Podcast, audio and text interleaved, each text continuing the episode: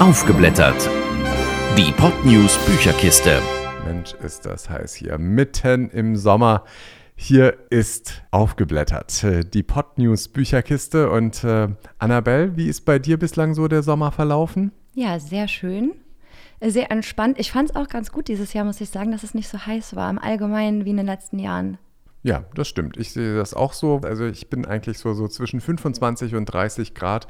Oder ja, es reichen auch 25. Eigentlich sind so 25 Grad die optimale Jahrestemperatur. Viel wärmer muss es gar nicht werden. Ach doch, ich mag es auch schon mal richtig heiß, aber Ja? nicht so dauerhaft. Und vor allem die Natur, das war einfach die letzten Jahre gar nicht gut. Deshalb bin ich ganz froh, dass der Sommer dieses Jahr ein bisschen verregneter ist. Ja, Ja, wobei nachts äh, mal richtig gut durchschlafen ist auch schön. Das ist bei Hitze auch immer eher das schwierig. stimmt, ja. Egal, aber es soll hier ja nicht ums Schlafen oder ums äh, Sommerfeiern gehen, sondern es geht eher darum, wir haben Bücher wieder, beziehungsweise Annabelle, du hast Bücher und hast äh, wieder zwei weitere Bücher gelesen. Um welche Bücher handelt es sich denn in diesem Monat? Das eine ist ein Roman, der passt auch sogar super gut zum Sommer, finde ich. Es geht nämlich um eine Kindheit auf Sylt. Und zwar ist das Buch von Susanne Mattissen, Ocelot und Friesenerz. Hm, momentan auch in den Bestsellerlisten relativ weit vorne dabei und auch noch gar nicht Genau. so lange auf dem Markt, das Buch. Genau, und deshalb bin ich auch darauf aufmerksam geworden und dachte, hm, das gucke ich mir mal an. Und ich war positiv überrascht, aber dazu gleich mehr. Okay. Und das zweite, das ist für alle Technik-Loser, wie ich tatsächlich einer bin. Und zwar von Kenza Aitzi Abu. Keine Panik ist nur Technik. Sie ist nämlich der Meinung, Technik ist weder schwierig zu verstehen, noch ist das ausschließlich was für Computer-Nerds oder Mathe-Fans. Ja, und das will sie durch das Buch eben zeigen und so Leute wie mich dazu bringen, irgendwie sich da ein bisschen besser mit auszukennen und vielleicht sogar ein bisschen Interesse zu entwickeln. Genau, das sind die beiden Bücher. Klingt auf alle Fälle spannend. Dann lass uns aber erstmal einen kleinen Urlaubsausflug nach Sylt machen. Und zwar bei Susanne Mattissen, Ocelot und Friesenerz. Reingeschnuppert. Ocelot und Friesenerz. Jetzt muss ich mal ganz blöd fragen, was kann man sich darunter vorstellen? Also Friesenerz ist klar, da geht es wahrscheinlich um diese entsprechenden äh, Mäntel, die man früher so hatte, die wahrscheinlich auch viel mit äh, Pelz zu tun hatten. Aber was ist denn Ocelot? Ich kenne da nur irgendwie so ein Tierchen, was glaube ich auch Ocelot Genau. Ja, heißt. Ocelot ist ein Tier, das ist eine, eine, eine Wildkatze oder eine Raubkatze, eine kleine Raubkatze. Und die haben Ah. auch so ein ganz spezifisch gemustertes Fell, so ähnlich wie Jaguare oder Leoparden. Leoparden und am Ende auch als äh, Fell und Pelz äh, gelandet. Genau. Und zwar liegt es daran, dass die Eltern der Autorin einen eigenen Pelzhandel hatten, also beziehungsweise ein Ah. eigenes Pelzgeschäft. Und da dieses Pelzgeschäft natürlich im Mittelpunkt der Familie stand oder des Familienlebens, schätze ich mal, hat sie den Titel auch danach ausgewählt. Und der Titel ist auch mit bestimmten Geschichten aus dem Buch verbunden. Oha. Will nicht so viel spoilern. Das klingt ja schon mal spannend, alles klar. Und ist es eher so, sage ich mal, eine Autobiografie oder wie kann man sich das Ganze vorstellen? Ich dachte am Anfang, es wäre so eine Autobiografie, ist es aber nicht. Ähm, es geht auch so um das Leben als Insulaner auf einer der beliebtesten Urlaubsinseln Deutschlands. Ja, ich glaube so mittlerweile auch ganz weit vorne dabei, äh, nur wahrscheinlich von Mallorca oder so mittlerweile überboten, aber ansonsten vor allem für die High Society ist Sylt ja nach wie vor die Insel eigentlich. Absolut. Und vor allem eben während der 70er Jahre. Das Buch spielt in den 70er Jahren. Es geht ja um ihre Kindheit und ihre Zeit als und um ihre Zeit als Teenager. Genau, und es beleuchtet eben nicht nur die positiven Sachen, die dadurch entstanden sind. Es geht nicht nur um Spaß und Meer und Freiheit und Sonne, sondern auch um den, sie nennt es Ausverkauf der Insel, der eben irgendwann gestartet hat und jetzt ja nicht mehr rückgängig zu machen ist. Und sie sagt selber, mit dem Verlust ihrer Heimat im Endeffekt jetzt einhergeht, da kaum Original-Sylter es sich noch leisten können, dort eben zu leben oder beziehungsweise dort gar nicht arbeiten können, weil es viel zu teuer ist, dort zu wohnen. Ja, da habe ich mir auch mal eine Reportage irgendwie angeguckt. Und da ging es auch tatsächlich darum, dass die meisten Sylter eben wirklich auf dem Festland äh, wohnen. Aber es gibt ja wenigstens eine Zugverbindung. Ja, aber die Autorin sagt auch im Buch, die ist nicht sonderlich gut ausgebaut und die Sylter sind nicht sonderlich zufrieden damit. Also ja, es ist gerade wohl eine sehr schwierige Situation. Es geht aber weniger um das Jetzt.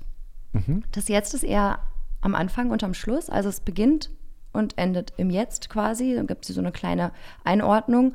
Aber der Hauptteil ist wirklich einfach ihre Kindheit und ja, verschiedene Anekdoten, die aneinandergereiht werden. Es ist sehr amüsant auf der einen Seite und sehr kurzweilig, aber macht schon auch nachdenklich, weil es schon auch gesellschaftskritische Töne hat und sich manchmal fragt, ja gut, ist das eigentlich alles so richtig, wie wir das die letzten Jahrzehnte allgemein betreiben? Und ein wichtiger Punkt in diesem Buch, Gentrifizierung ist nicht nur ein Problem deutscher Großstädte, sondern auch ja, von Urlaubsorten oder beziehungsweise ländlichen Gebieten. Hm, das Buch ist jedenfalls auf der Bestsellerliste, schon seit einigen Wochen. Habe ich auch schon gesehen und äh, ist im Ulstein Verlag erschienen. Jetzt wollen wir aber mal die Autorin genauer kennenlernen. Die Autorin. Gut, also eins wissen wir jetzt schon, Annabelle. Die Autorin Susanne Mathissen ist äh, wohl auf Sylt geboren, wenn sie da ihre Kindheit verbracht ja, hat. Ja, aber das ist nicht selbstverständlich, auf Sylt geboren zu sein, weil das geht jetzt mittlerweile nicht mehr. Das beschreibt sie auch in ihrem Buch. Die Geburtsstation auf Sylt, auf Westerland, die wurde nämlich vor ein paar Jahren geschlossen. Ach, okay. Aus Kostengründen. Mhm. Ähm, ja, seitdem kommen gar keine Original-Sylter Kinder mehr zur Welt quasi, aber sie Oh ist noch nein. eine davon, genau, geboren auf Westerland 1963. Ähm, ihre Eltern und Großeltern, ähm, also Familientraditionen, die waren Kirschner, hatte ich ja eben schon kurz angesprochen, hatten ihr eigenes Pelzgeschäft. Ja, das hat natürlich in den 70ern und 80ern, da war Pelz ja noch sehr im Trend. Es hat geboomt, vor allem mit den zahlungskräftigen Gästen, die da auf Sylt immer unterwegs waren. Genau, nach dem Abitur ist Susanne Mathissen aber weggezogen, obwohl sie ihre Insel, wie sie selbst sagt, sehr, sehr, sehr liebt und sehr verbunden mit ihr ist.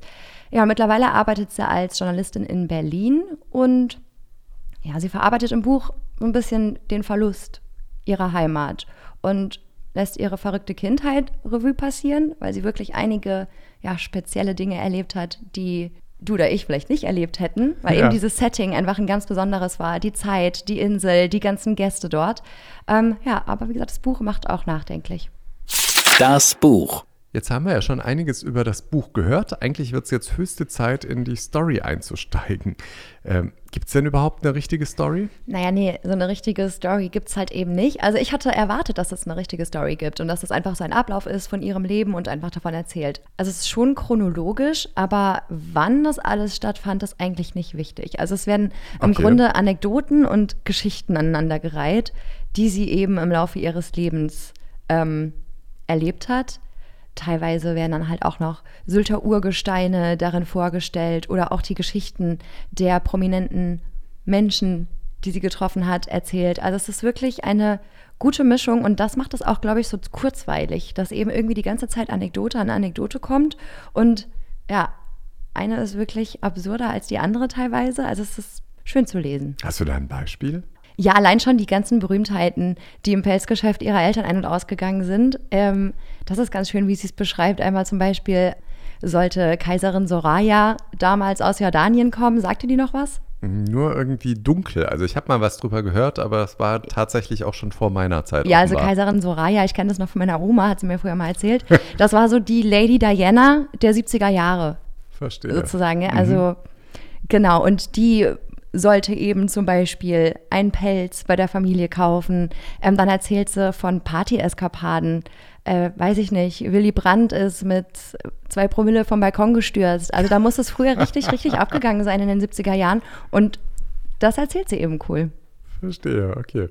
Nicht schlecht, ja. Ich meine, gut, damals war ja auch wirklich die komplette High Society Deutschlands, war auch auf der Insel, ne? Deshalb herrschte auch gerade in den Sommermonaten dort absoluter Ausnahmezustand. Also die ganze Insel war wirklich nur darauf ausgelegt. Alle Menschen, die auf dieser Insel leben, die haben ihren ganzen Tag damit verbracht, die Gäste zu bewirtschaften. Die haben ihre Wohnungen, ihre Häuser, jedes Zimmer wurde vermietet. Die haben selber im Garten, im Zelt lieber geschlafen, um das Geld eben mitzunehmen. Ich meine, klar, von Natürlich. irgendwas mussten die ja leben. Ja, also es herrschte, wie gesagt, Ausnahmezustand. Ich meine, sie ist halt dort aufgewachsen, wo andere Leute Urlaub machen. Aber andererseits mussten die ja auch arbeiten und ihren Lebensunterhalt verdienen. Also es war so, sie sagt immer, alle Sylter waren dort einfach nur Personal. Der Urlauber, Ja. sie haben sich es aber auch gut bezahlen lassen. Also ne, Sylt wurde ja sehr, sehr, sehr reich durch diese ganzen Touristen, die kamen und gerade eben auch die High Society. Aber das ist halt jetzt eben der Problempunkt, den sie auch anspricht. Die Sylter haben das alles gerne mitgenommen. Das ganze Geld, die ganzen Geschäfte dort haben natürlich geboomt, die ganzen Hotels und so weiter und so fort.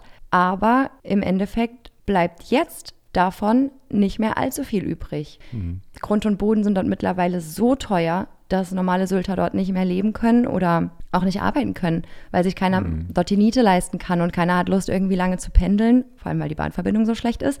Also es bringt eben enorm viele Probleme mit sich, aber wenn man das Buch so liest, wird deutlich, dass die Zeit selbst, so während den 70ern, 80ern auf Sylt, sehr arbeitsreich waren. Also auch die Kinder werden da wirklich voll mit einbezogen auf der einen Seite, aber auf der anderen Seite sind sie sehr auf sich alleine gestellt, dafür die Eltern vor allem im Sommer nur das Geschäft zählt. Verstehe, ja gut, klar, natürlich. Ich meine, da muss man das Geld reinholen von der Saison und äh, dementsprechend wird da halt nonstop wahrscheinlich durchgearbeitet, wie das so ist, wenn man ein eigenes äh, Geschäft vielleicht auch aufgebaut hat, ein Stück weit. Mhm. Und dann muss man natürlich schauen, dass man da die Umsätze reinbringt. Da bleibt wahrscheinlich die Kindererziehung dann doch auch schneller mal auf der Strecke im Zweifel. Genau, aber sie beschreibt das eben auch als wahnsinnig unbeschwerte Zeit und als mhm. eine Zeit voller Gemeinschaft. So zum Beispiel alle Inselkinder haben den ganzen Tag miteinander verbracht.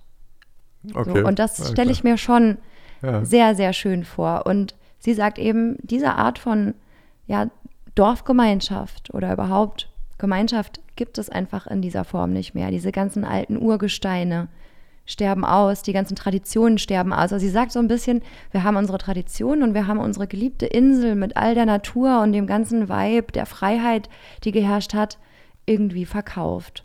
Glaube ich. ich meine, der ganze Grund und Boden ist ja mittlerweile auch in anderer Hand. Also dementsprechend genau äh, ist halt, ja. Oder irgendwelche unnötigen Bauprojekte, die jetzt dort die Dünen verschandeln, wo natürliche Dünen weggerissen werden und dann ein Hotel dorthin gesetzt wird und dann alles schön künstlich mit Beton, damit es so aussieht, mhm. als wären es Dünen. Also wirklich total okay. bescheuert, ja. wo wir uns wirklich fragen müssen als Gesellschaft, so ist das wirklich so, wie wir das haben wollen? Und das spricht sie auch ein bisschen an und sagt aber natürlich, ist es jetzt nicht so, als ob die Touristen gekommen wären und uns die Insel aus der Hand gerissen haben. Wir Sylter haben das mitgemacht. Sie vergleicht das so ein bisschen mit Biedermann und die Brandstifter. Verstehe, okay. Aber das heißt, das Buch dreht sich wirklich komplett rund um Sylt. Mhm. Ist es jetzt auch was für jemanden, der sich mit Sylt noch so gar nie befasst hat? Ja. Sie bringt einem Sylt sehr nahe, weil man wirklich merkt, dass sie diese Insel liebt und dass sie jeden Zentimeter dieser Insel wie ihre Westentasche kennt. Also ja. es ist schon sehr schön, wie sie auch über die Natur spricht. Also man merkt, dass die Menschen, die dort leben, ganz anders mit der Natur verwachsen sind, weil sie einfach ganz anders mit der Natur leben müssen, weil da einfach auch ganz andere Naturgewalten herrschen, als jetzt ja. hier bei uns auf dem Festland natürlich. Das kommt zum Beispiel auch super gut durch. Ja klar, natürlich auch schon allein dadurch, dass die ganzen Dünen und sowas, die ja auch immer mehr abgetragen werden durch das Meer, da gibt es ja auch so diese ganz krassen Geschichten, wo im Prinzip jedes Jahr Land äh, flöten geht. Ja, ja, sie sagt auch, ähm, wie hat sie es ausgedrückt in einem Satz? Wenn man das Meer peitschen hört, dann ist es drohend und das Meer sagt einem, ich krieg euch bald. Weil jedem auf der Insel klar ist, sie sagt, das ist das Besondere als Insulaner. Jedem ist klar, dass es irgendwie nur auf Zeit ist. Das Meer verschluckt mhm. das langsam. Verstehe, ja gut. Also besondere Situation auf Sylt, nicht nur eben diese Inselsituation, sondern eben auch gerade, weil sie so beliebt war. Und Sylt war ja auch eine richtige Marke. Ich glaube, die haben sogar mal einen Werbepreis gewonnen als beste Marke Deutschlands oder so, soweit ich mich erinnere. Also Was, so weit ging das sogar? Krass, ich kenne ja, nur schon. diese Aufkleber praktisch, mhm. manche, die Sylt auf dem Auto haben genau. und damit durch die Gegend fahren. Und dann natürlich darf man nicht vergessen, gibt es ja auch ein spannendes Lied, zumindest der Inselhauptstadt gewidmet. Ach so, ja. Von den Ärzten. Na klar, ich musste gerade überlegen, Sylt, was gibt es denn für... Ah ja. ja, genau. Ja, Westerland. Aber ja. Dann wird es jetzt aber, glaube ich, Zeit, das Ganze zum Ende zu bringen. Zusammengefasst. Ja, eigentlich haben wir jetzt schon fast alles zu dem Buch erzählt, habe ich so das Gefühl, Annabelle. Was meinst du? Ja, eigentlich schon. Also zusammengefasst kann man wirklich sagen, so schöne Anekdoten aus ihrer Kindheit. Also sie hat nicht wie ich im Wald oder im Kinderzimmer von meinen Freundinnen gespielt, sondern sie hat in leeren Hotelzimmern oder in leeren Ferienapartments gespielt. Also ja, alles in allem eine sehr ungewöhnliche Kindheit, aber auch eine sehr schöne Kindheit. Das kommt im Buch sehr gut raus und eben aber auch dieses dieses Nachdenkliche, dass es irgendwann zu spät war, das Ruder rumzureißen, dass die Sylter einerseits Nutznießer dieses ja, Systems waren, das sich da aufgebaut hat, aber dass eben jetzt ja die ganze Insel verkauft wurde und ja, die Sylter jetzt dort quasi vor dem Nichts stehen, Ja, also diese beiden Dinge, finde ich, sind in dem Buch sehr gut kombiniert. Ist perfekt für den Sommer, wirklich. Es ist sehr leicht, aber jetzt auch nicht total platt. Oder so, dass man denkt, ja gut, war jetzt ein schönes Buch, aber brauche ich nicht nochmal lesen. Ich würde das Buch wirklich direkt nochmal lesen können, weil es so gut geschrieben ist. Okay, dann vielleicht am besten auch in einer Düne und äh, sich vom Sand irgendwie bestreuen lassen und dem Meer zu Ja, ich hatte auf jeden Fall Lust aufs Meer bekommen, das auf jeden Fall. Okay, dann bin ich jetzt noch gespannt. Wir haben ja zehn Lesezeichen, das ist super. Null Lesezeichen wäre nicht ganz so schön. Wie viele Lesezeichen gibst du denn Ocelot und Friesennerz? Da ich nicht so viel erwartet hatte von dem Buch, muss ich ehrlich sagen, gebe ich 10 von 10 Lesezeichen. Wow, das ist Es ja die war- Bestwertung. Ja, es ist wirklich ein sehr gutes Buch. Ich würde es direkt nochmal lesen, obwohl ich es gerade erst letzte Woche gelesen habe. Also, es ist cool. Ja, aber dann haben wir ja auch noch eine andere Geschichte. Jetzt wird es eher technisch oder vielleicht auch nicht, ähm, denn es heißt keine Panik, ist nur Technik. Und äh, das ist von Kenza Ait Si Abu. Reingeschnuppert. Gut, keine Panik ist nur Technik, sagt ja schon mal so ein bisschen vorweg. Ähm, es geht um Technik im weitesten Sinne. Wir sollen keine Angst davor haben. Um was für Technik geht es denn? Um Computertechnik tatsächlich. Oh. Also ich war mir auch nicht so sicher, um welche Technik es geht.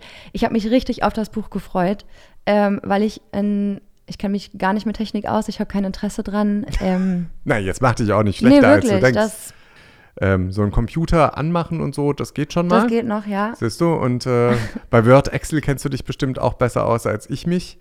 Von daher, und äh, was geht ja, noch? aber es könnte besser sein. Also jedenfalls dachte ich, das Buch, das kann bei mir auf jeden Fall nicht schaden. Ich bin die perfekte Zielgruppe für dieses Buch. Sie zeigt Grundlagen der Programmiersprache. Wie funktionieren Algorithmen? Was sind Algorithmen? Was sind Cookies? Ne, jedes Mal auf jeder Mhm. Ja, Homepage speichern das, so, ja, Cookies. genau, ja. ähm, wie lernen Maschinen? Was ist Machine Learning, was man im Moment so oft hört? Überhaupt, was bedeuten diese ganzen Begriffe, mit denen ITler immer um, um sich werfen und man keine Ahnung hat, was sie damit meinen? Wer das Buch liest, der weiß danach Bescheid. Ja, und geschrieben hat sie das, weil sie eben selbst sagt, die meisten Menschen sind auf dem Gebiet leider nicht besonders bewandert, weil sie einfach ja Angst haben, sich mit dem Thema zu befassen. Wir mal rein, was sie dazu sagt. Es ist für die meisten Menschen schwierig, aber nur diejenigen, die damit beruflich nichts zu tun haben oder sich damit nicht auseinandersetzen.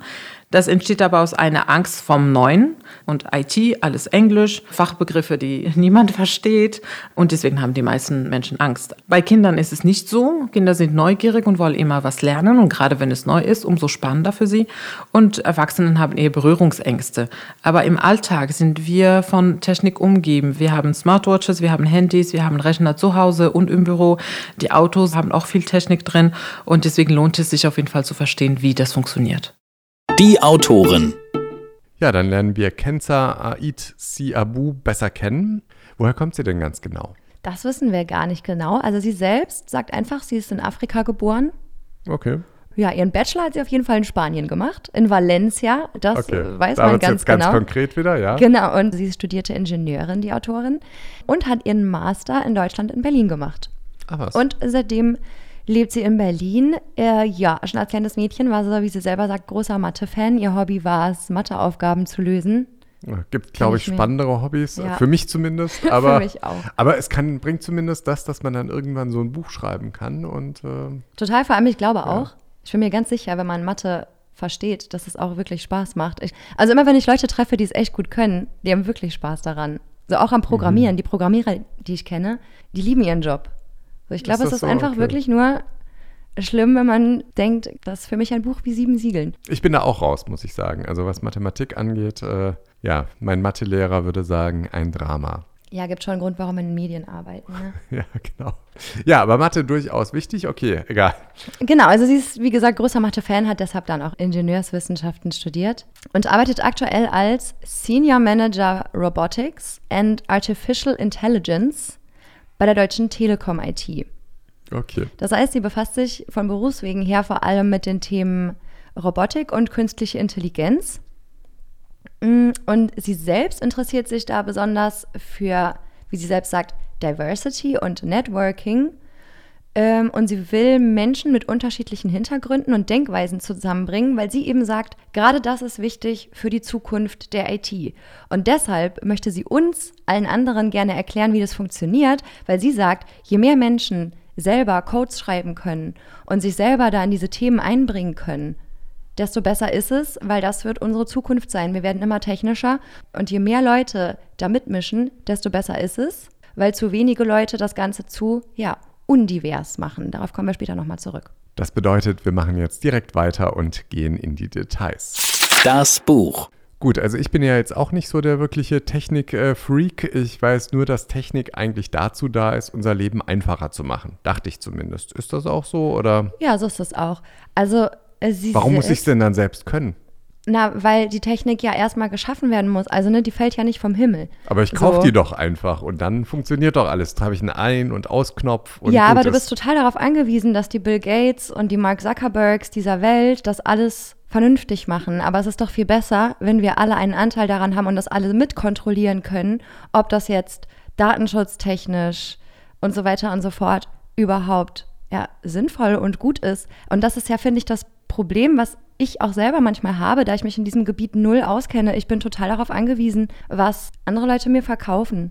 So zum Beispiel Freunde, die sich damit auskennen, die sagen mir, warum benutzt du denn noch dieses Betriebssystem? Das ist ja total unsicher. Oder warum machst du denn das? Oder du hast ja gar keine Einstellungen hier. Ich weiß sowas einfach nicht und bin deshalb darauf angewiesen, mich darauf zu verlassen, dass andere Leute das schon ordentlich machen. Aber Kenza Aizi Abu weist eben darauf hin, dass man sich vielleicht nicht darauf verlassen sollte, was andere Leute so programmieren. Allein schon um dieses Bewusstsein irgendwie dafür zu haben, was passiert mit meinen Daten, was passiert mit seinen Sachen oder Kleinigkeiten, Cookie-Einstellungen. So sie sagt, viele Cookies brauchen wir nicht, aber Leute, die sich damit nicht auskennen, die schalten die nicht aus, weil Ja, sie ich tue auch immer überall akzeptieren. ja, ich auch, aber müssen wir nicht. Das Einzige, was wir damit machen, ist, dass wir irgendwelchen Konzernen nochmal extra unsere Daten geben, obwohl es nicht sein müsste. Marketingdaten, unsere Suchdaten und so weiter und so fort. Es muss nicht sein, aber wenn man sich damit nicht auskennt und nicht weiß, welche Knöpfe du drückst oder was passiert da eigentlich, so was, was passiert denn bei solchen Cookies? So, Natürlich kennst du dich dann damit nicht aus und das will sie eben ändern und das hat Also auch wie ich das verstanden habe, bei den Cookies ist doch einfach nur, wenn man irgendwie die akzeptiert, bedeutet das, dass die wissen, woher man, also zumindest können die dann eben sozusagen die Daten so weit abrufen, woher man ist und nach was man jetzt genau schaut auf der Seite. Aber vielleicht bin ich, ich weiß nicht, oder ist da noch viel mehr dahinter? Ja, also es gibt verschiedene Cookies. Es gibt, also Cookies sind quasi, dass du die, die Zwischenergebnisse, dass die gespeichert werden. Das heißt, wie lange bist du auf der Seite geblieben oder nach was hast du alle, alles gesucht? Ja. Und es gibt Cookies, die müssen teilweise aktiviert sein, sonst funktioniert die Seite nicht. So zum Beispiel, Genau. wenn du ähm, online shoppst und du schaltest ähm, bestimmte Cookies aus, dann werden die Sachen nicht in deinem Warenkorb gespeichert, zum Beispiel. Dann kann sich das Programm einfach nicht merken, dass du das jetzt da schon gespeichert hast. Also das, die müssen aktiviert sein. Aber diese Cookies, wie lange du auf der Webseite bist oder nach was du jetzt sonst noch gesucht hast, die sind in dem Fall unnötig, aber die sind sehr wichtig für Konzerne, um dir personalisierte Werbung zu verkaufen. Ach, schön. Also, und das ist eben der Punkt. Und das hat mir sehr eingeleuchtet, weil ich dachte früher auch genauso wie du. Ich dachte, pff, es gibt Leute, die das können, sehr gut, dann sollen die das doch machen. Aber sie sagt, nee, so einfach ist es nicht. Gerade weil dieses Digitale, die ganze Gesichtererkennung, da kann eben auch super viel Schindluder mitgetrieben werden. Und je mehr Leute sich damit auskennen und sagen können, "Mm, mm, das kann man aber noch besser machen und das kann man noch datenschutzgerechter machen, desto besser ist es. Ich habe ja zeitweise tatsächlich das Gefühl, dass mein Handy mithört. Und zwar immer, wenn ich irgendwie mich über irgendwas unterhalte und dann kurz danach auf Facebook bin, kriege ich irgendwie Werbung dafür angezeigt. Ist ganz lustig. Also auch ein bisschen scary, aber äh, nichtsdestotrotz so aus dem Nichts auch irgendwelche Sachen. Ist mir jetzt schon ganz oft passiert. Frage ich mich immer, warum? Und da habe ich nicht mal besonders im Vorfeld irgendwie solche Sachen. Ich meine, was klar ist, wenn ich beispielsweise nach irgendwelchen Flugpreisen gesucht habe und dann immer in dieser personalisierten Werbung auf den rechten Spalten dann, wenn ich wo auf einer ganz anderen Seite bin, angezeigt bekomme, hier irgendwie, keine Ahnung, Washington DC ab 499 Euro, dann weiß ich, okay, äh, ich habe dann neulich nach Flügen gesucht. Okay, dann ist es eine Sache. Aber wenn ich andere Geschichten habe, praktisch, gibt es ja ganz oft, dass es dann, also zumindest so gerade bei Facebook habe ich ständig das Gefühl, dass äh, da irgendwie mitgehört wird, in Anführungszeichen, weil es manchmal auch total abstrakt ist. Aber es liegt wahrscheinlich an ganz anderen Algorithmen, die da vielleicht auch nicht, aber zumindest offiziell. Ja, wahrscheinlich. Also sie selbst sagt, dass Algorithmen mittlerweile schon besser wissen, was wir wollen, bevor wir es selber wissen, weil das einfach wirklich nur sture Berechnungen sind. Ähm, Anhand von was ist ja nur die Frage.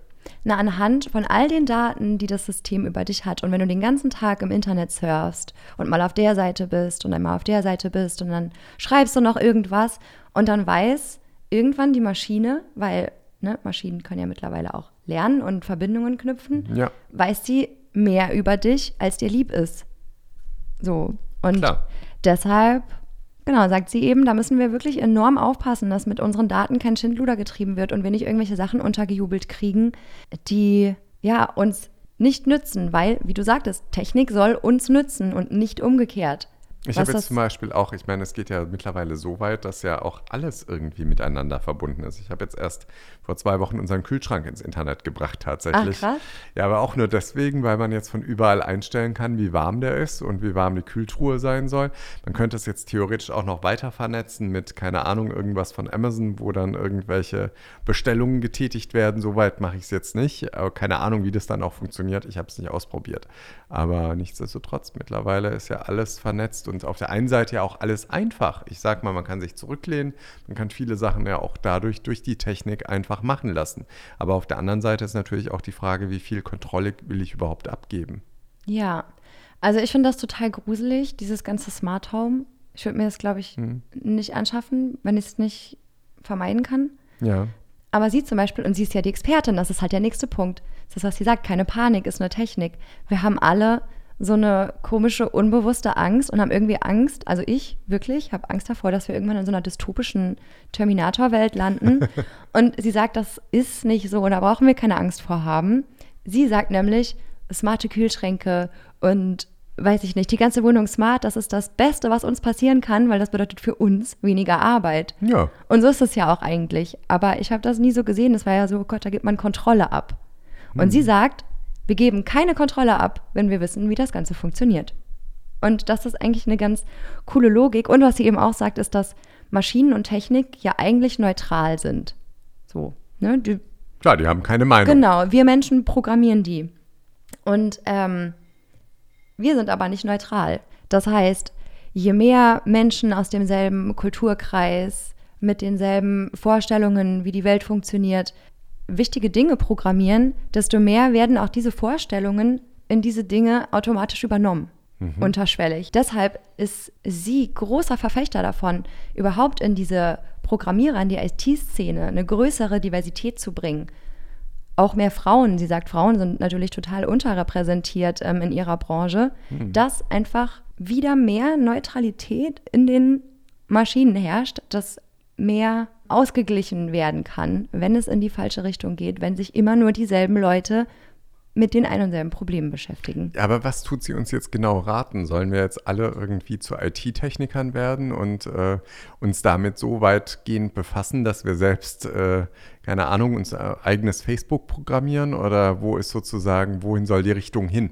Nee, das sagt sie überhaupt nicht. Sie sagt nur, wir sollen unsere Angst davor verlieren und sie will eben mit diesem Vorurteil aufräumen, ach, das ist nur was für Mathe-Cracks oder für Brains oder für Nerds oder für Leute, die sich generell mit Computern beschäftigen, weil sie sagt, das ist falsch, man kann sich für alles interessieren und man kann an allem Interesse haben, man muss kein Experte darin sein, das soll man nicht, aber sie sagt, das ist für einen selber auch gut, wenn man weiß, wie es funktioniert, weil man erstens ganz anders mit der Sache selbst umgehen kann und wie gesagt, auch besser Probleme vielleicht innerhalb der Gesellschaft erkennen kann, wenn irgendwas in die falsche Richtung geht. Und gibt sie da dann auch ein paar ganz konkrete Tipps? Also wie ich jetzt vom Technik-Vollpfosten zum Technik-Nerd werde oder so?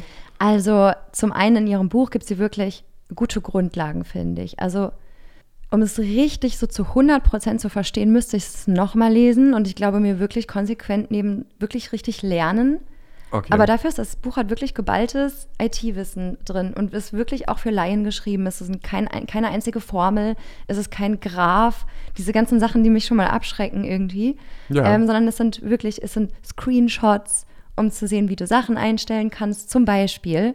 Und sie sagt, was ganz wichtig ist für uns Laien, ist vor allem, dass wir uns auch mal trauen, auf solche Technikveranstaltungen zu gehen. Die sagt, dort gibt es Diskussionsrunden, dort gibt es Panels und da können sich auch Laien einbringen, zuhören, weil sie sagt, man ist gerade in der Branche auf Laien auch angewiesen, die vielleicht eine ganz andere Sicht haben auf diese Technik als die ITler selber.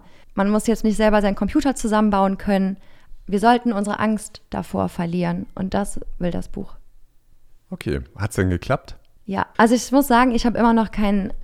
Ich hatte irgendwie gehofft, dass ich das Buch lese und danach denke, ja, jetzt werde ich. Jetzt bin ich der Technik-Checker. Ja, genau. Ähm, beziehungsweise, dass ich denke, oh ja, jetzt habe ich voll Lust, selber programmieren zu lernen.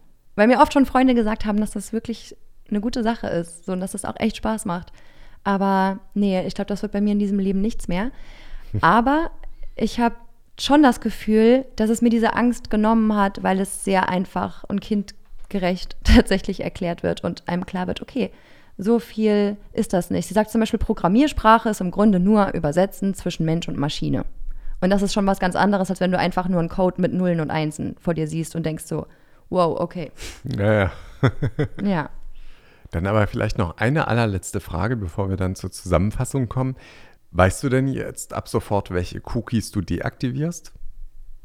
Ich müsste noch mal in das Buch gucken und mir diesen speziellen Screenshot raussuchen, Verstehe. aber dann weiß ich's. Zusammengefasst. Okay, also wenn ich das so richtig verstanden habe, ist das Buch im Prinzip schon so für jeden. Also der, sage ich mal, Technikleihe ist, vielleicht sogar auch eher desinteressiert ist. Aber wo ist dann sozusagen der direkte Nutzen? Oder ist es einfach so ein nettes Buch, was man so nebenbei mal liest und ein bisschen was äh, praktisch erfährt über die geheime Welt der Technik? Na, ich denke, der Nutzen liegt vor allem darin, dass unsere Welt sich in den nächsten Jahren noch mehr in das Digitale verändern wird, äh, sagt sie auch. Ähm, und dass wir irgendwann nicht mehr darum herumkommen. Also es ist ja so ähnlich, keine Ahnung, ich weiß nicht, in den 80ern werden bestimmt auch einige Leute gesagt haben, was soll ich mich denn mit Computern befassen? Das wird sich sowieso nicht lange halten, brauche ich nicht. Und jetzt kommst du ohne Computer gar nicht mehr klar. Und bei mir war es auch immer so, ich habe mich nie gerne mit Technik befasst. Aber natürlich, irgendwann braucht man es. Auch im normalen Arbeitsleben kommt es immer mehr. So, und je mehr man irgendwie verpasst, desto schlimmer ist es. Und deswegen denke ich, dass es schon sehr wichtig ist, dass auch gerade jüngere Leute und auch schon Kinder einfach ganz normal damit aufwachsen, dass es einfach eine Selbstverständlichkeit ist. Und für mich ist es keine Selbstverständlichkeit. Das ist für mich immer noch irgendwie so ein kleiner Eingriff. So, ich weiß es nicht. Und ich glaube, das ist der größte Nutzen, dass wir uns an, an unsere Welt anpassen. Weil die wird immer digitaler, können wir nichts mehr gegen machen. Natürlich, ist sie ja auch schon geworden in den letzten. Also ich meine, es ist ja ein konstanter Prozess, würde ich mal eher sagen. Es ist ja schon in den letzten 20 Jahre oder sagen wir mal auch seit der Einführung des Internets, äh, was ja so ziemlich alles revolutioniert hat. Und der Prozess geht halt einfach nur immer weiter. Genau, und ich weiß nicht, vielleicht liest ja auch jemand das Buch und denkt, wow, das ist genau das, was ich immer machen wollte. Vielleicht verdeckt jemand ja sogar sein verstecktes Talent darin. Also wer weiß, es ist auf jeden Fall ein sehr guter Einstieg in das Thema. Dann kommen wir auch direkt äh, zur Buchbewertung und zwar wieder zehn Lesezeichen gibt es zu vergeben. Wie viele Lesezeichen gibst du denn dem Buch Keine Panik ist eine Technik? Das Buch kriegt auch 10 von 10 Lesezeichen. Ach Mensch, Annabelle, was ist denn los? Sommer, oder? Ja, aber es ist auch wirklich, das merkt man, dem- es ist extrem viel Mühe in das Buch geflossen. Okay. Und ich glaube, dass Kenza Aiziabu ganz viel Herz in das Buch reingesteckt hat und sich wirklich viele Gedanken gemacht hat, weil ich finde, das ist immer das Problem bei Technik oder Mathe, dass die, die es können, nicht verstehen, dass Leute, die da kein Interesse haben oder kein, kein Talent für, dass es denen schwerfällt. Sie erklärt es sehr einfach, aber sie gibt einem nicht das Gefühl, totaler Vollleihe zu sein. So. Also wie gesagt, sehr viel Mühe und ich muss es auch nochmal richtig durchgehen und ich glaube, das ist wirklich ein sehr sinnvolles Buch, vor allem auch für Jugendliche oder für jeden, der irgendwie denkt, ich kenne mich zu wenig damit aus. Alles klar. Meine Buchlektüre für heute habe ich gefunden. Ich äh, danke dir vielmals. Sehr gerne. Und ähm, ja, damit können wir uns dann für heute eigentlich auch schon wieder verabschieden, uns jetzt vor die Rechner setzen und äh, Cookies abwählen. Was können wir noch alles machen? Wir können irgendwie Betriebssysteme wieder aktualisieren, updaten. Äh, Facebook vielleicht mal wieder die Systemeinstellungen durchgehen. Welche Rechte gebe ich denen eigentlich Zum alle? Beispiel hast du bei Facebook dein Mikro ausgemacht beim, bei deinem Smartphone. Weil das sollte man zum Beispiel, habe ich mal gelesen, machen. Das weiß ich gar nicht. Siehst du, vielleicht hört Facebook tatsächlich mit. Uiuiuiui. Jetzt habe ich ein bisschen Angst. Ach. Ähm, ja, in diesem Sinne äh, sagen wir auf alle Fälle Dankeschön und äh, sagen bis zum nächsten Mal. Und zwar wieder im nächsten Monat, im September. Genau. Da gibt es dann wieder zwei neue Bücher. Dann ist der Sommer auch rum. Hm, Na, noch nicht ganz. Aber jetzt freuen wir uns erstmal auf die Hitzewelle der nächsten Tage noch. So mehr oder weniger zumindest. Na dann, tschüss. Ciao. Aufgeblättert. Die Podnews Bücherkiste. Jeden ersten Mittwoch im Monat neu. Alle Folgen und weitere Podcasts auf podnews.de und allen wichtigen Podcast-Portalen. Mehr fürs Ohr.